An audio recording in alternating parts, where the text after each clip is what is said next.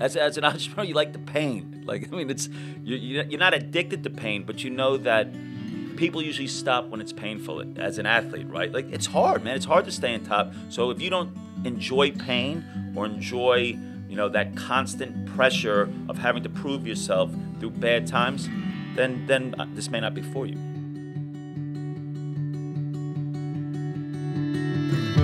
Welcome to Scaling Up, a podcast brought to you by TDM Growth Partners. This podcast aims to tell the stories of great Australian growth companies as told by their founders and CEOs. Visit the website tdmgrowthpartners.com. Hi, I'm Ed Cowan, and thanks for joining me on Scaling Up. My guest today is Guzman y Gomez's founder and global CEO, Stephen Marks. GYG, as it's known, is a Mexican quick serve restaurant that was founded by Stephen in 2006 when he opened up his first store in Newtown, Sydney. Since then, the business has grown rapidly to over 130 locations in Australia, Singapore, and Japan. And later this year, GYG will open its first store in Chicago. To help him scale, Steve has assembled a crack team of executives, a who's who of Australian consumer business. I'm really interested to find out more about how his role as a founder has transitioned over time. With over $250 million in network sales, growing at 30% year on year, this really is a phenomenal Australian growth story. Just a quick language warning there is some spicy words used throughout this podcast. So if there are little ears around, it might be best to listen to this another time. Also, a quick disclaimer it is worth noting that Guzman y Gomez is a current portfolio company of TDM Growth Partners. Stephen Marks, welcome to Scaling Up. I'm super excited about this chat to be able to A, pin you down. I know you're a busy man, but B, to have you one on one is uh, is somewhat exciting. So Beautiful. thanks for coming. Thanks in. for having me. I appreciate it. Thanks, Ed. Now, one of the missions of this podcast is is to inspire founders to have them think that they can do it, uh, and really drive that inspirational piece. I've heard you talk about your childhood before, and for me, that was a really emotive story, and, and I'd love to hear it again. Yeah, I, I guess you know when you look at anybody that's entrepreneurial, right? It, it comes from passion, you know. And, and for me, I think one of the things that really drives me is besides winning. I talk about winning all the time. It's like it, it, sometimes I look at things and it's black and white. It's either winning or failure. So in my life, I've only seen incredible success and incredible failure. And probably that's why I'm in therapy right now, trying to figure out like the middle ground. But like, I mean, but I've seen such uh, on the spectrum, just really two distinct spots. And and my childhood was kind of, you know, part of the stuff that I saw negative. Like my my dad was a pool hustler from Miami Beach, and my mother grew up in the projects of Brooklyn and South Brooklyn and Coney Island. And my mom, and I, I think you, you you draw on your family a lot, right? I mean, because it's in your early years of your life, it's kind of you know what sort of instills values into you and drive and determination. And I think when anybody's life, you know, I think a key to that you, you never can change it, right? So you make it positive. So my mom grew up in the projects, wanted to have one kid, met my dad. I think she was like his, his secretary. He already was married, had two kids, you know, and was a pool hustler from Miami. So that probably wasn't a, a good move. And not that I blame her, we kid about it now. But uh, so, so she, they wanted to have one kid, and I had my older brother who unfortunately passed away this year, but he was born with hydrocephalus which is uh, amount of water on your brain. And these neurosurgeons from Harvard figured out how to install shunts, and they alleviated. And they thought he was going to die. So my mom wanted to have one kid, and she had she had identical twin boys. So I have a, an identical twin brother named Evan, who I'm super close to, and uh, and she had three boys. And she used to always kid around and call my mom, my brother, and I her investments. She used to run. I never wanted to have you two. I only wanted to have one. You know, I think that's that's like the Brooklyn humor and uh, and and you know my mother raised three boys and and we had to work and we had a she was an amazing mother. She worked she worked her ass off. But I think from that time on man I had a dad you know I mean eventually he was an alcoholic became a drug addict uh, was homeless in New York City was married five times had had seven eight children. And um, I think at a young age I grew up really quickly and and I think you know I'm trying to now enjoy parts of my life now, but I had a sense of responsibility. I really wanted to, even though it wasn't pinpointed on me that I had to take care of my family, but I just I had that inherently built into me that I had to basically look after everybody. And uh, and so from an early age, I think it was so important for us to work hard. Man, we had our first jobs at eight, ten, hustling, being an entrepreneur from like shoveling driveways to selling T-shirts You know, we did everything we could, and and I realized that I needed a, I needed a strong education. So we always did extremely well in school, which which I think you know having an education early on is is, is key, no matter what you do with it. And uh, my brother and I were the first ones really to go to college in our family. Went to University of Pennsylvania in Philly, which is an Ivy League school. Played sport there, did well in school, and uh, and and as a kid growing up, I think what's super important uh, for any founder is you're good at certain things. Like I was really good at numbers, but I love people. You know, and I think growing up with a brother that was disabled and growing up with a dad that obviously had huge amount of issues, man. The guy was bipolar, you know, alcoholic, crack addict, you know, you you de- develop perspective, right? And, and I realized what really grew me was empathy. Like I was I was super competitive, but I had empathy, and I think empathy usually turns into to ethics and values. Well said. Uh, I'm just to dig a bit deeper here. You you said that uh, you know growing up instilled that value of looking after people, and and and to me, I get a sense that that has carried you right through into into growing GYG into the business today. Is that something that you feel, you know, certainly came from that time of your life? Yeah, definitely. I think, and, and it's still with me today. When you when you go through something like that, and you, and you see failure, or you see you know people's lives just deteriorate, and you see like my older brother, man, had to wear helmets on, had 150 surgeries. My twin brother had uh, ju- juvenile cataracts. Like I, I, I would look at myself and be so grateful. You know, even everything around me looked bad, but like I was just so grateful that I could do whatever I wanted to do. I was healthy. You know what I mean? And I and I always had that in me. But I, but I think you know the whole part of for me is about winning is to making sure that what you think you can achieve. But when I say I got to win, I got to win. You know what I mean? I always come last.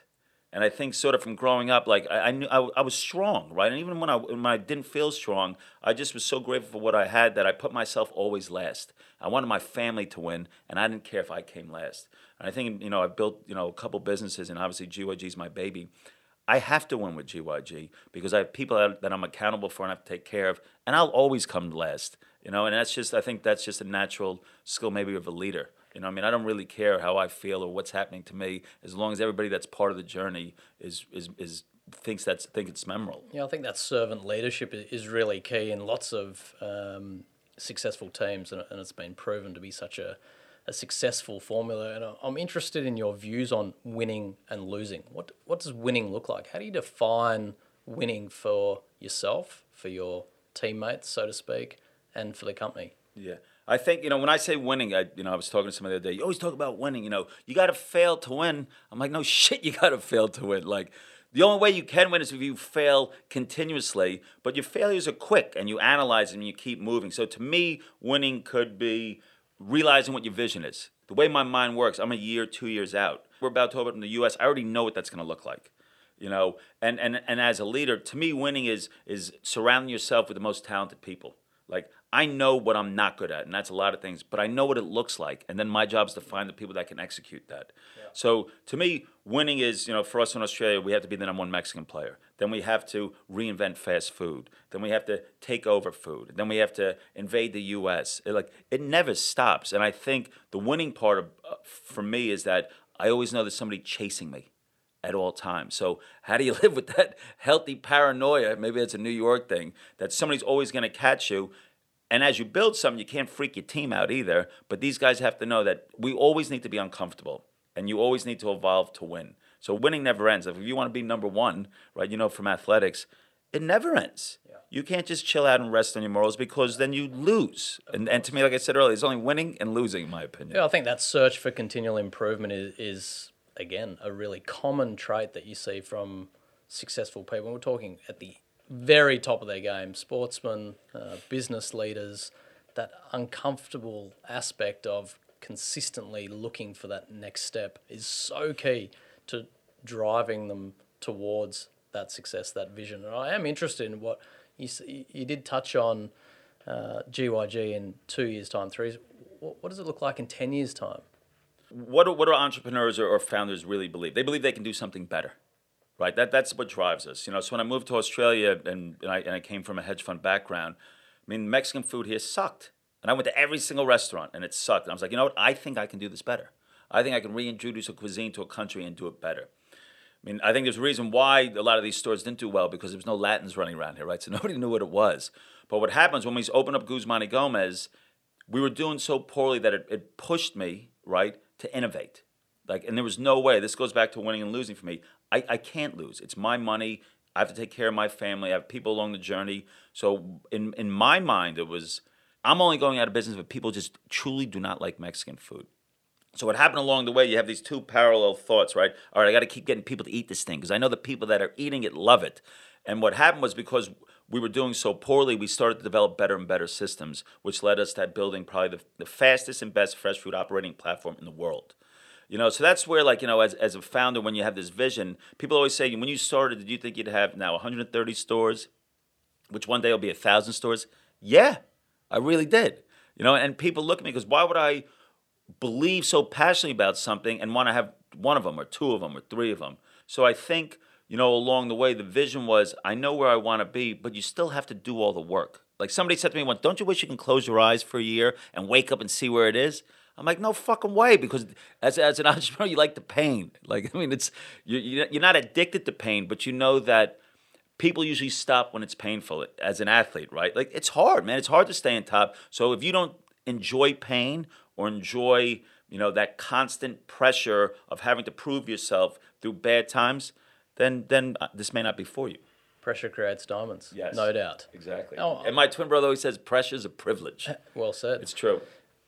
You touched on one of GYG's key competitive advantages is this operational efficiency, and you had no operating background in, in quick serve restaurants. Well, how did that evolve? Uh, I'm, I'm really curious as to how a, a hedge fund manager has an idea for a brand, executes on the brand, but then really, if you dig beneath the surface, this brand is built around operational efficiencies. Yes, yes.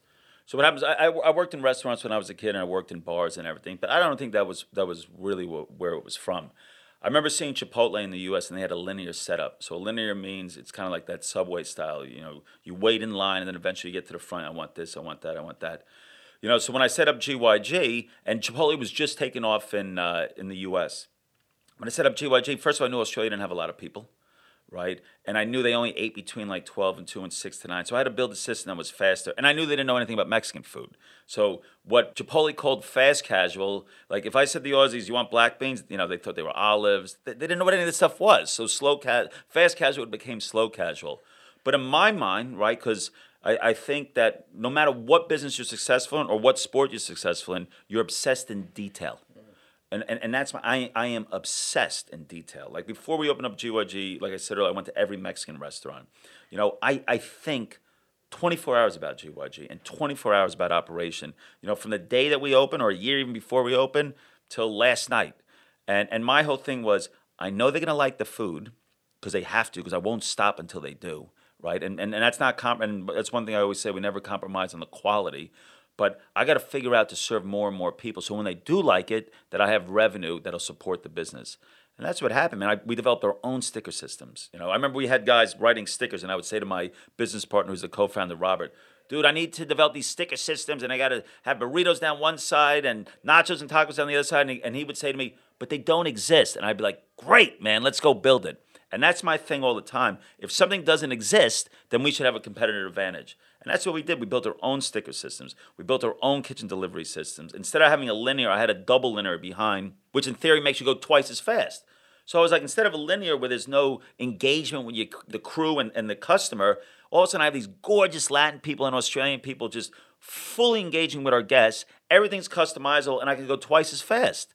So when you're an entrepreneur and you want to make something better, I'm like, well, that's a huge tick to competitors. Absolutely. A huge tick. And I can offer more things. Not that, you know, you want to simplify your menus to, to increase, you know, better throughput and better execution of your food, but like it was so clear to me what had to be done. It's, ama- uh, it's amazing when you talk of innovation, people are so quickly to point to software businesses or fast growing non consumer businesses. But in a consumer business, it's just as important. I think that's a a huge point that you've just highlighted around the innovation simply in operational efficiencies that has given you a massive boost in relation to your, your competitors. I do want to because if you think about it, you know, Ed, if, if you my whole thing is if we're the same as everybody, I always say this at GYG. If you took GYG's logo off and put somebody else's logo on, we lose, right? And, and this is kind of with competition. Like I don't give a fuck about competition, right? Because we should be paving the way where they're copying us. Because there's there's always like they always say there's a science and an art and a brand. The science any anybody can analyze and sort of copy, but the art's the culture and the soul of the brand, right? Nobody, I don't. I, I mean, of course, there's people working as hard as me and GYG, you know, but they don't have our soul. You know, and I think that's what creates great brands, you know, from average brands. And and especially in Australia, man, if you have an average brand, you go out of business, right? Nobody lives here, right? You know, the cost of doing business is high, occupancy is high. Now you go to the US, right? I think there's lots of average brands, but you also have 400 million people that can support mediocrity. That's why I'm, I'm, that's why I'm so in love with Australia. Australia pushes you so hard to be successful here because it's so hard. It's amazing. So many Australians are so hard on Australia as a as a place, and yet people come here, whether for tech or you know, start a business, and they love it, and they love the the country for the, for that reason. Uh, because if you make it here, you can you can literally make it anywhere. Yeah, I, I think Australia is one of the most difficult c- countries to build a successful business. But if you do, then overseas, I think is is a no brainer. I think it's worth before we get into leadership, which is obviously a massive topic and something that dominates your life. You did touch on the brand, and it's worth going into it here. You've you've built a brand from scratch. I am interested. Was that an iterative process, or did you really think deeply about what you wanted GYG's brand to look like from the start, and then execute that strategy? How, how was that pieced together, and and then you know top tips for, for people that are, are looking to, to build a brand? I, I think everything goes back to, to, to emotion and passion, right? There's brands around here, Mad Max, Sombreros, Salsas. To me, it means nothing, right? Guzman and Gomez is named after friends of mine I grew up with. Right there, the story begins, right? It, it, it's, it's, it's mine. I mean, it's GYG. I mean, let alone, obviously, we knew the, the Aussies were going to shorten everything to GYG, but like, that means something. Like when I see that yellow circle and I see those faces, you know, of, of the faces of the fathers of friends of mine, nobody else can do that, right? Because that's not their story.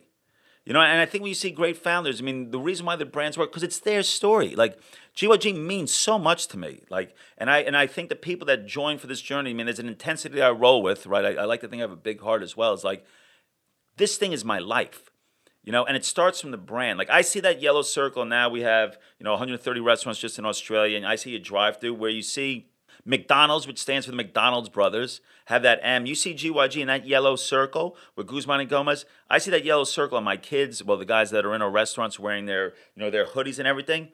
Nobody else can take that brand. That's ours.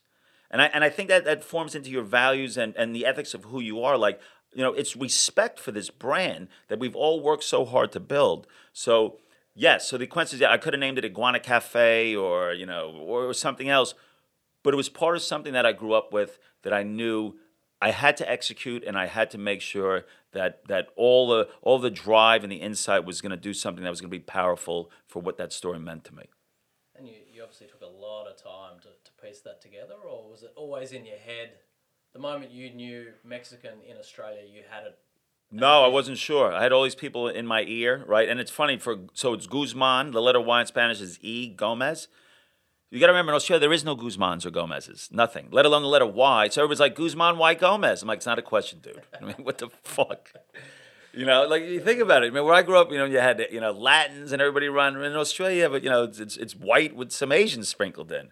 So I had a lot of pushback, and this is kind of where you know, as as a, as a founder entrepreneur, one thing I, I can swear I trust my gut. I, have, you know, even throughout the years, I'm, I'm 47 now, like my intuition, my intuition's been spot on, I think, since I was born. You know, and maybe all the experience I had when I was six and eight and seeing the street. Yeah, I've seen a lot of street, seen a lot of bad stuff. I've seen a lot of great stuff too. So intuitively, like I, I see people building business. What do you think? What do you think? I never asked anybody what they thought. I knew it.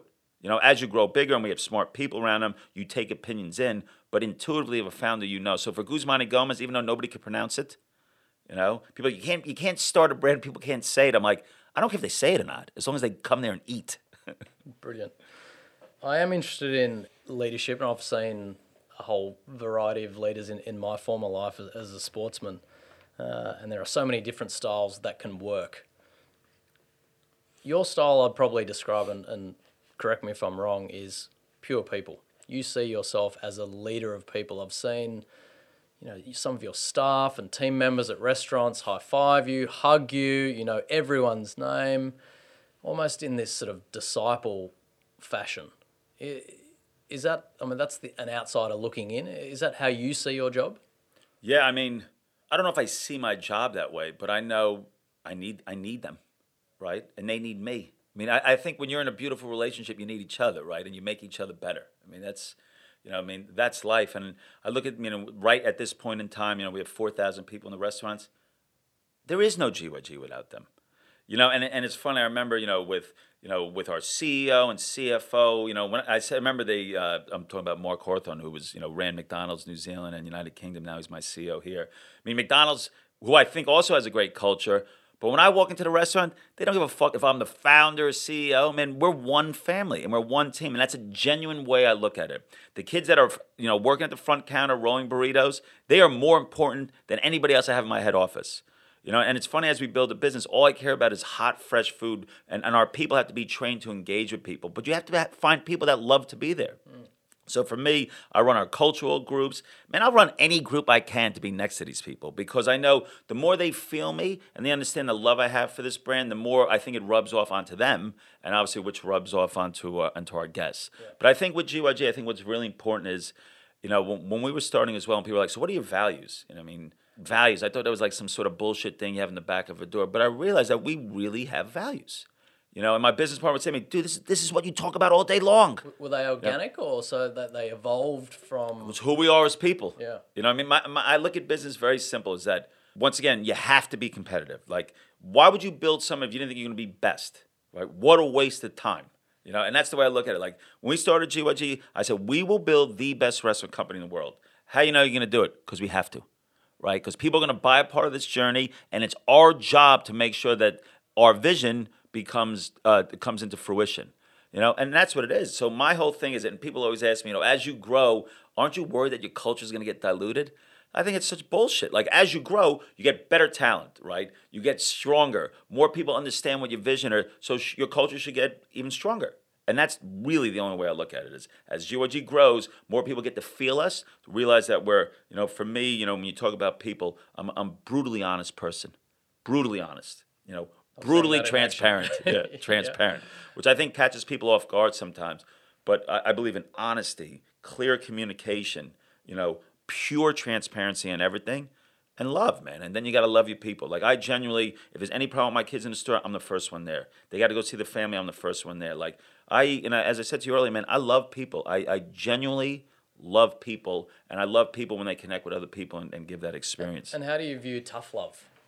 You know, when you talk of honesty and transparency and love, sometimes that means delivering a message that they might not want to hear. Yeah, um, it's a good question. I did it yesterday, right? All of a sudden, I'm sitting in one of my scruff groups and we're talking about fries. And it's still, I mean, and to serve a great French fry, which took us 18 months to perfect because our food's clean. So I just want potato and with great oil and, and great seasoning. And to serve a great fry, it has to be frozen the whole way through. You know, so sometimes we're selling more and more fries, and sometimes a, a box of fries ends up in the cool room because there's not enough space in the freezer. That's not acceptable. You know, so I'm trying to show these guys the urgency that if there's one box out of a thousand that somebody gets a GYG fry and it's not as crispy as it should, we lose. And that's not acceptable. We know how good this thing should be, so we need to execute 100% of the time. So I had my ops people in, my marketing people in, you know, and I was so direct with them and so firm with them because – we're all banking, you know what I mean, and working so hard to make this dream come true. And it's my job to make sure that we don't take our eye off the ball. So I can be hard with you, like people. I can be firm, I can be direct, and I can be respectful and, and kind.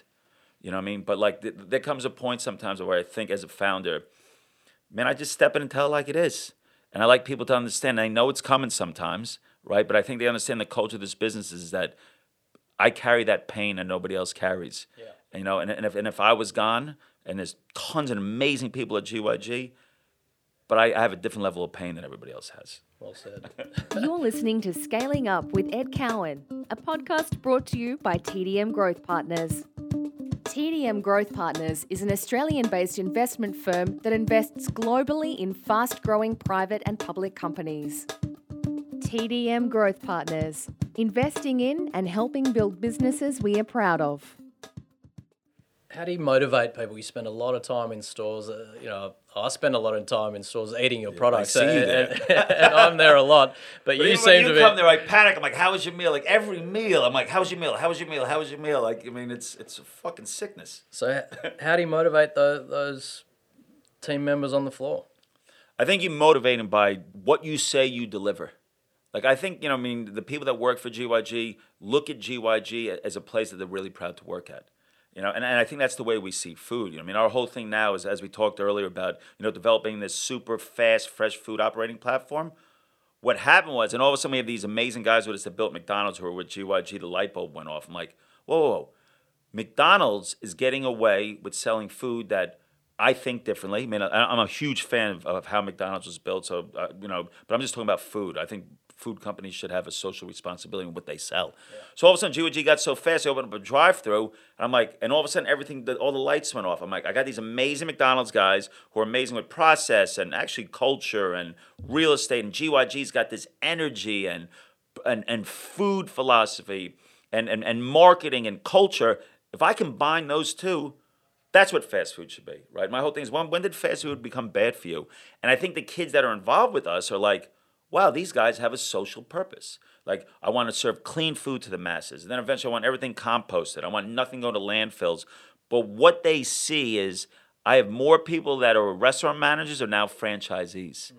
And that's the that's the, the, the click of approval or, or confirmation that I need is that these people now are dedicating their lives. They started to work at GYG. They believed in what we were building. I think they they believe in the people that are leading this family, and now they want to dedicate their lives to it. And that's phenomenal. It's interesting. Uh, it's almost as though you, you've you've found some tailwinds in in the generation of the staff, which is you know let's say eighteen to thirty. They care about the environment. They care about clean eating, and all of a sudden you had this vision, and they're the people that get to execute for you. So I'm sure it's it's not by mistake, but it, it does feel like there are some some tailwinds to make it easier for you to motivate these people.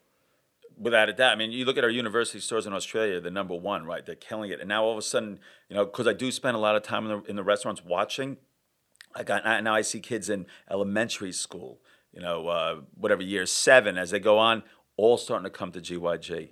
That's a huge tick also that the millennials are loving it, you know, and, and my kids won't go to traditional fast food, you know, just because they're more conscious of food, you know.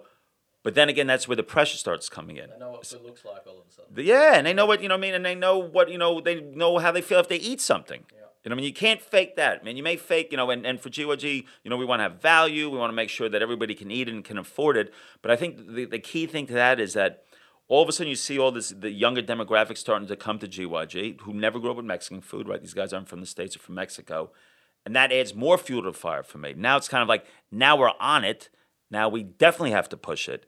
And that's where it comes from is every piece of chicken cooked right. I mean, are these kids, where are our hard shell tacos right now? Like, you can't miss the boat also. I mean, you work so hard to have these parallel lines sort of grow, and as they start to converge, you better be ready to hit it. And I think that's where having an amazing team, besides we talk about the kids in the restaurant, my, my senior management team is probably best in the country. My board is without a doubt the best in the country, but the senior management team is just, these guys are ready. So when I walk in the room, they're not like, here comes this fucking lunatic. They're like, they go, oh, we're ready now. All right, this is what you do. Let's be tight now as a team and let's go execute. And that's the fun part when you have all those lanes kind of, you know, converge in, into into domination. And how have you how have you managed that talent, and how do you identify great talent, and you know what in your mind makes an, an exceptional staff member? You know, we're talking about, as you say, young millennials who are on the floor. You're obviously there, but what makes them great or can be great in your eyes? I, I think there's two. Um, let's just talk about restaurant level, right? It's amazing when you see hospitality, people don't like people. That's a negative, right? I mean, GYG, you gotta like people, you know, and you and you want to deliver an experience. Like I'll walk down the street, you know, they make fun. I was walking down the street last year, and some guy had a GYG uh, uh, bag, and I knew it was a burrito bowl, and the burrito bowl's built a certain way, and the guy's swinging it. Thought I was gonna have a heart attack. I'm like, oh my god! I can just imagine like the rice and the guacamole and the meats. So he walked by me, and then he came back and walked by me again, and I stopped him. And I wasn't even wearing GYG stuff, and I don't look Mexican. I'm like, buddy, do you know what goes into that bowl? Can you stop swinging it? And he goes, first of all, don't touch me. And then he called up marketing. They're like, dude, some guy stopped me. Like, I mean, there, there's so much that goes into GYG, but I love people and I want to make sure that experience is nailed. So the key thing for me is that the people that work in the restaurants for GYG are amazing people. They, they, they like being a part of a team because you, you can't build this thing by yourself. I mean, GYG would be nothing unless I had these amazing people around, right? I'm just the, the, the crazy guy with the vision that's sort of at the front of it. And, and, and also like in our, in our, in our head office and, and the people, you know, in Sydney and our Queensland offices all over, they like the challenge of trying to build something that's world class. And they understand that there's a lot of pressure that comes with it, but they rise to that challenge. And I think that's very important to me. Like my CEO, Mark, man, he's been with me for four years. It wasn't easy in the beginning. You know what I mean? I, I, I see things. I mean, I built this thing from scratch with Robert Hazan. You know, all of a sudden you have somebody coming in. This is how a five billion dollar company's run. You're like, well, we're not really. That's not really who we are. But one thing about him and I, which is I think is a good example, is that we have a ton of respect for each other. We have two different histories. They've both been very successful. And we realize that it can't just be my way or his way because we both need each other. And I think that goes down to the relationships. Like, once you realize that you both need each other, then you figure out a way to make it successful. And uh, we've had a very successful relationship, you know, uh, especially now. I think it's worth uh, exploring this. Uh, as you say, you've touched on a phenomenal executive team, a great board, maybe the best board uh, in Australia for a business of your size. You've got the two people that built McDonald's in Australia, in uh, Guy Russo. Three and, of them. Oh, sorry, three, and Steve, Steve German. Uh, and then Mark Hawthorne, as you said, you know, who's the ANZ CEO of the business. But your relationship with them would have changed. You know, for you were a founder with fingers in pies everywhere, knowing what's going on in every part of the business. All of a sudden, these professional executives come in. How did you manage that transition as a founder? Uh, it sucked. It sucked for a long time, to be honest with you. I mean, I, I, I actually I had major problems with it because they were basing their decisions on their experience. Now, let alone why it's worked so well. You know, I mean, besides that, we have a ton of respect for each other. Is that their their their journey was kind of similar with McDonald's, even though they had a rich brother in the in the U.S. It was painful for a while. Yeah. My pain was different because it was all my money and Robert's money, right? But I think what happened is they're smart guys, right? And they know food very well. So they looked at me. I remember Pete Ritchie saying, like, I've never been more excited since I opened up my first McDonald's because they knew how dedicated we were to this thing and how much this thing meant to us. And we had all the key priorities were right. It's all about hot, fresh food. It's all about having an amazing culture. It's all about making sure you take care of your suppliers, right? And it's all about building a product that people love and there's value and accessibility for it. So everything that these guys looked for that was important to building McDonald's in their time was very similar to GYG. So there wasn't, besides the hiccups, and these guys gave us a lot of room to breathe and to grow because they understood the journey. So even though they were so corporate, they actually were very entrepreneurial in their own way because, you know, Pete Ritchie set up the first McDonald's outside the United States. Yeah. Now it's in 80 countries. He was the first one. Guy Russo started with Charlie Bell when they were 15. Charlie Bell became the first non American to run McDonald's globally. Guy was the CEO of Australia at 40. So even though they came from this corporate back- background, you know, Mark probably more than these guys did. You know, they got it. They got us, right? And I think they knew that we were we weren't lazy and we were passionate. And, and and as always, as a founder, it's always good to make sure a founder has all his money into it because then he has to make it work. Well said. And how would you describe their impact on the business? You know, from a business that is growing so quickly, thirty percent plus a year. Uh, as I said, you've had to be across everything, and all of a sudden, these high-powered executives come in. The importance of getting good people around you. I think I, I think it's it's it's critically important, you know. But I also think as you know, as a founder, it's also you need to let go, right? And that's one thing when people look at me. If you looked at me right now, if you saw me around, you're like, "There's no way this motherfucking can let go. No way. Like I'm intense. You know what I mean? Like, and that's that's who I am. But I also know who's really good at what they do. And once it kind of ticks that box in my head, I'm ready to give complete autonomy in any division, like if it's construction or it's finance. I think what's happened now with GYG today, with our board and senior management team, I mean, on a finance side or a tech side, man, they are phenomenal. Take it. You know, and that's what these guys do because I still know what I'm good at. You know, yeah. I'm great with food, I'm great with people, and I'm great with culture you know, and the energy of this brand. So the less I have to think about everything else, because I know at the end of the day, regardless of where you put uh, your EBITDA or, or, or, what this is, at the end of the day, you have to build a brand that people want to come see. They want to eat my food, and they got to be, and then we have to deliver an experience. So that's what I'm more in charge of, because I realize that that's the business as well. And Rob, your co-founder, I've heard you say he's like a, a little brother to you. You know your relationship and how this whole experience has bonded you together. Or I'm sure there's been moments where you probably wanted to strangle each other as well. Just will probably want to strangle me. you know, the, I am interested in, that co-founder relationship and, and how it evolves. Um, I- I, I think yeah. Well, he's not a little brother, man. He's, he's the same age as me. We grew up together since since we're four in New York. You know, uh, GYG was my vision. You know, and and and I think when you build something together, you have to have your roles clearly defined. And it's funny as GYG grows right now. That's constantly I'm saying to people. Let's be clear on our communication. Let's be clear. And, I, and with Mark Hawthorne, it's all about divide and conquer. I mean, if you got a great team and you have great talent anywhere, you divide and you conquer because I don't care if I'm the founder and global CEO or he's the CEO or Robert's the co this and Bobby's this. Doesn't matter as long as you get there, right? And I think that's that's a huge part. And I'll go back into Robert is that there are no egos at GYG. You know, even with TDM as our new partners that are coming in and Guy Russo and Bruce Buchanan, we are all here to win and to make GYG very special. And that's my same relationship with Robert. You know, Robert, like you, you have a front facing guy, which sometimes he says I'm a little bit more needy than he is. then you have a back guy who's got to take care of everything. Robert's taking care of so much shit that I don't want to do, and that's integral to this business. Like today, Robert's in, in the US right now, we're, we're about to open up Chicago. And he's doing everything over there. We're about to move a team over there, but he's doing construction and supply chain, even though we have some of our chefs over there. And I know when he gets antsy with me, right? So I, I literally had this conversation today. First of all, I call him, hey, Hayes, how are you? You know, I love you, right? He's like, yes, yes, I know you love me.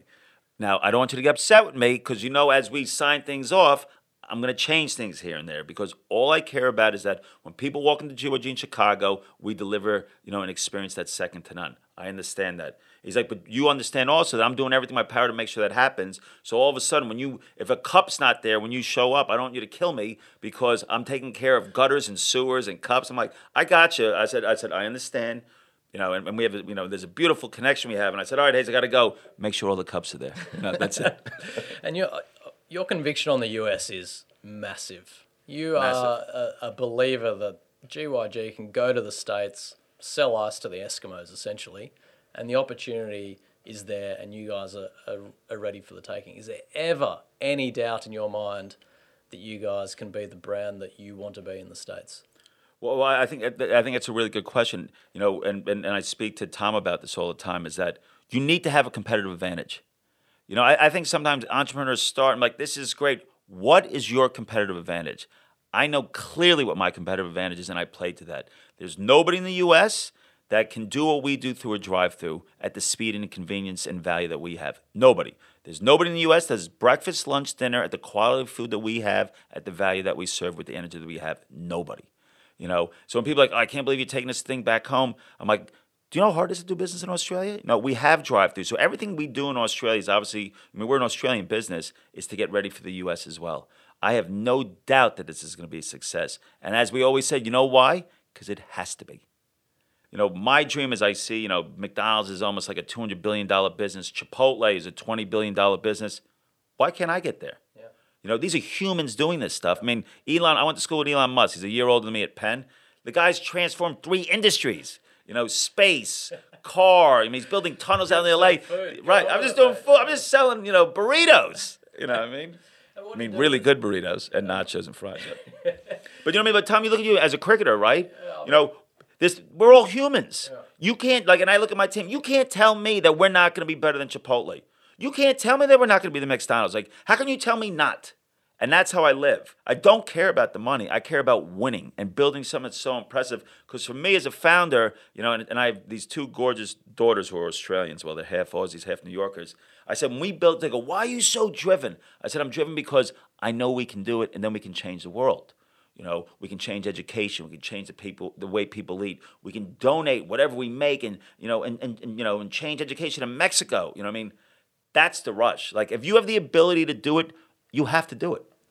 sometimes drive you know, people are driven by fear though and drive can't mask fear and i've been lucky to see some of the best sportsmen over generations they still they still suffer from fear it doesn't cripple them like it does other people but there must be a moment when there's that niggle of fear and i want to know how you deal with it Well, I I remember. I mean, th- there's fear when you start, and you're basically. I mean, th- th- that there's always that fine line between stupidity and genius, right? And I remember I was at that fine line of, of pure stupidity when I was losing all my money building Guzman y Gomez. I remember we opened up our third restaurant, and my mom came in from New York. I was living in this is uh, King's Cross in Sydney. And my mom was like, "Can I? I want to go check out one of the stores." And you know, at that point, we're working hundred-hour weeks. You know, just trying to convince people that our food is good and it's fresh and building systems. Man, it was it was so much work. So she goes up to the store in King's Cross and she ordered. At that point, we had something called a DF steak and onion burrito. And DF is DF, which is like Mexico City. So the fat cats could eat steak. So she orders this burrito. We go back to my apartment. At that point, I got two little kids. My wife's postnatal. All hell's breaking loose. Dude, losing all my money. Like I was sitting in the backyard burning cash. So she's eating this burrito. It was awesome. I was like, I'm so happy I left Wall Street and moved to Australia. So she's eating this burrito and she's looking up at me with these really sincere eyes. And she opens up and she goes, There's no steak in here. Right? I'm like, What are you talking about? You know what I mean? I open up the burrito and it's just onion and, you know, and whatever, rice and beans. And she looked at me and she sincerely said, You sure you know what you're doing? hey, for a moment, I'm like, What am I doing? You know, but even now as we go, like the, the fear that I have now is that we don't execute the way we should execute. I think I've got all the right ingredients. Like it, it's ne- it's never good enough. But I know when GYG is done well, it's phenomenal. When it's not done well, it's average. So how do you make sure 100% of those experiences done well? And that's that's the panic I live with and the scare is that somebody walks into GYG and they get a fry that's by accident was in the cool room, not in the freeze, and they'd be like, you know what, this ain't this place ain't that good. Or they eat a piece of chicken that wasn't cut well, or the tortilla wasn't warmed well, or they don't toss the rice well so the heat's not there. I mean, I live with all these fears continuously. And I don't think it'll ever stop until Your Sell obsession pizza. For, yeah, your, your obsession for food is amazing. Well, obsession for your product uh, and owning that is incredible. I, I guess just a, a, a couple of questions to, to round this off. This has been such a fun hour of my life. Um, I, I do want to know, like, how do you personally grow? What what influences you? Do you have mentors? How do you your own mental models? How do they get put together? Um, you know, you're a busy person, but are you a reader? Do you consume podcasts? Just for a, just a, Yeah. a bit more of a generalist question to finish off. It, it sound, I mean, listen, I I do like to read. I don't read any motivational books, to be honest with you. My, I have a twin brother who's into coaching and performance, and he throws me books a week, which I hardly ever read. You know, I give back. I tell him I read them. You know, but I but I, I look at a couple of them. But I like a podcast here too. But to be honest, man, I believe in therapy. I actually go see a therapist every week. You know, and and for me is you know I, I raised two daughters on my own. I want to build you know a billion dollar business. I want to stay healthy. Like my whole thing is how can I stay healthy? I want to stay mentally healthy mm-hmm. because I never want to stop. So I, so I believe in therapy. I see a guy once a week, and it just keeps my mind not thinking on things that aren't important. It's like a performance psychologist almost. It's, Yes. it's not therapy is, but you know lying on a couch talking about your childhood. I imagine it's No, more no, about, no. But yeah. part of it's that too. Part of it's like how do how do I? My, my problem is I can't sometimes. I'm such a feelings guy, and I'm such a communicator. I can't sometimes articulate how exactly I feel in words. So this guy helps me articulate things. So it makes me become a better leader. So if I'm able to communicate more clearly, that helps me execute what I need to get done. I'm a, so I'm a huge believer in therapy.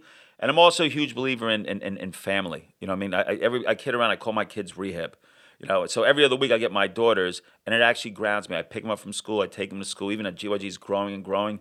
I need that part of my life. You know, I didn't have that as a kid. My dad wasn't around, so my kids don't give a shit who I am or what I'm doing. You know, and and my relationship with them is so strong that it's just it balances me so incredibly well. So I think being a great dad is super important to me, and making sure my head is nice and clear, so I can I can really envision where I want to be in my life and get it done. Of course, I love podcasts and I love reading interesting books, but like I think staying mentally healthy is so key.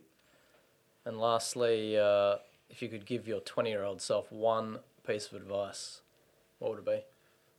Go one piece of advice: go into business with your best friend or somebody that really cares about you. I think people that try to do this thing on their own are crazy. It's so hard. I mean, I look at TDM, man. They got three buddies together and family here. Like I believe in doing stuff with your family, with your friends, because if you have respect for one another, the team's already there, man. You're already tight. So uh, that was him man. A 20 year old, and, and go for it, man. Just just keep going. Like it, it, it has to be hard. Like I say to Robert sometimes, aren't you glad we went through all this pain? He's like, no, I am. Stephen Marks, thanks for your time, mate. That was uh, that was fantastic fun. Thanks, Ed. I appreciate it. A disclaimer TDM Growth Partners is a shareholder of GYG.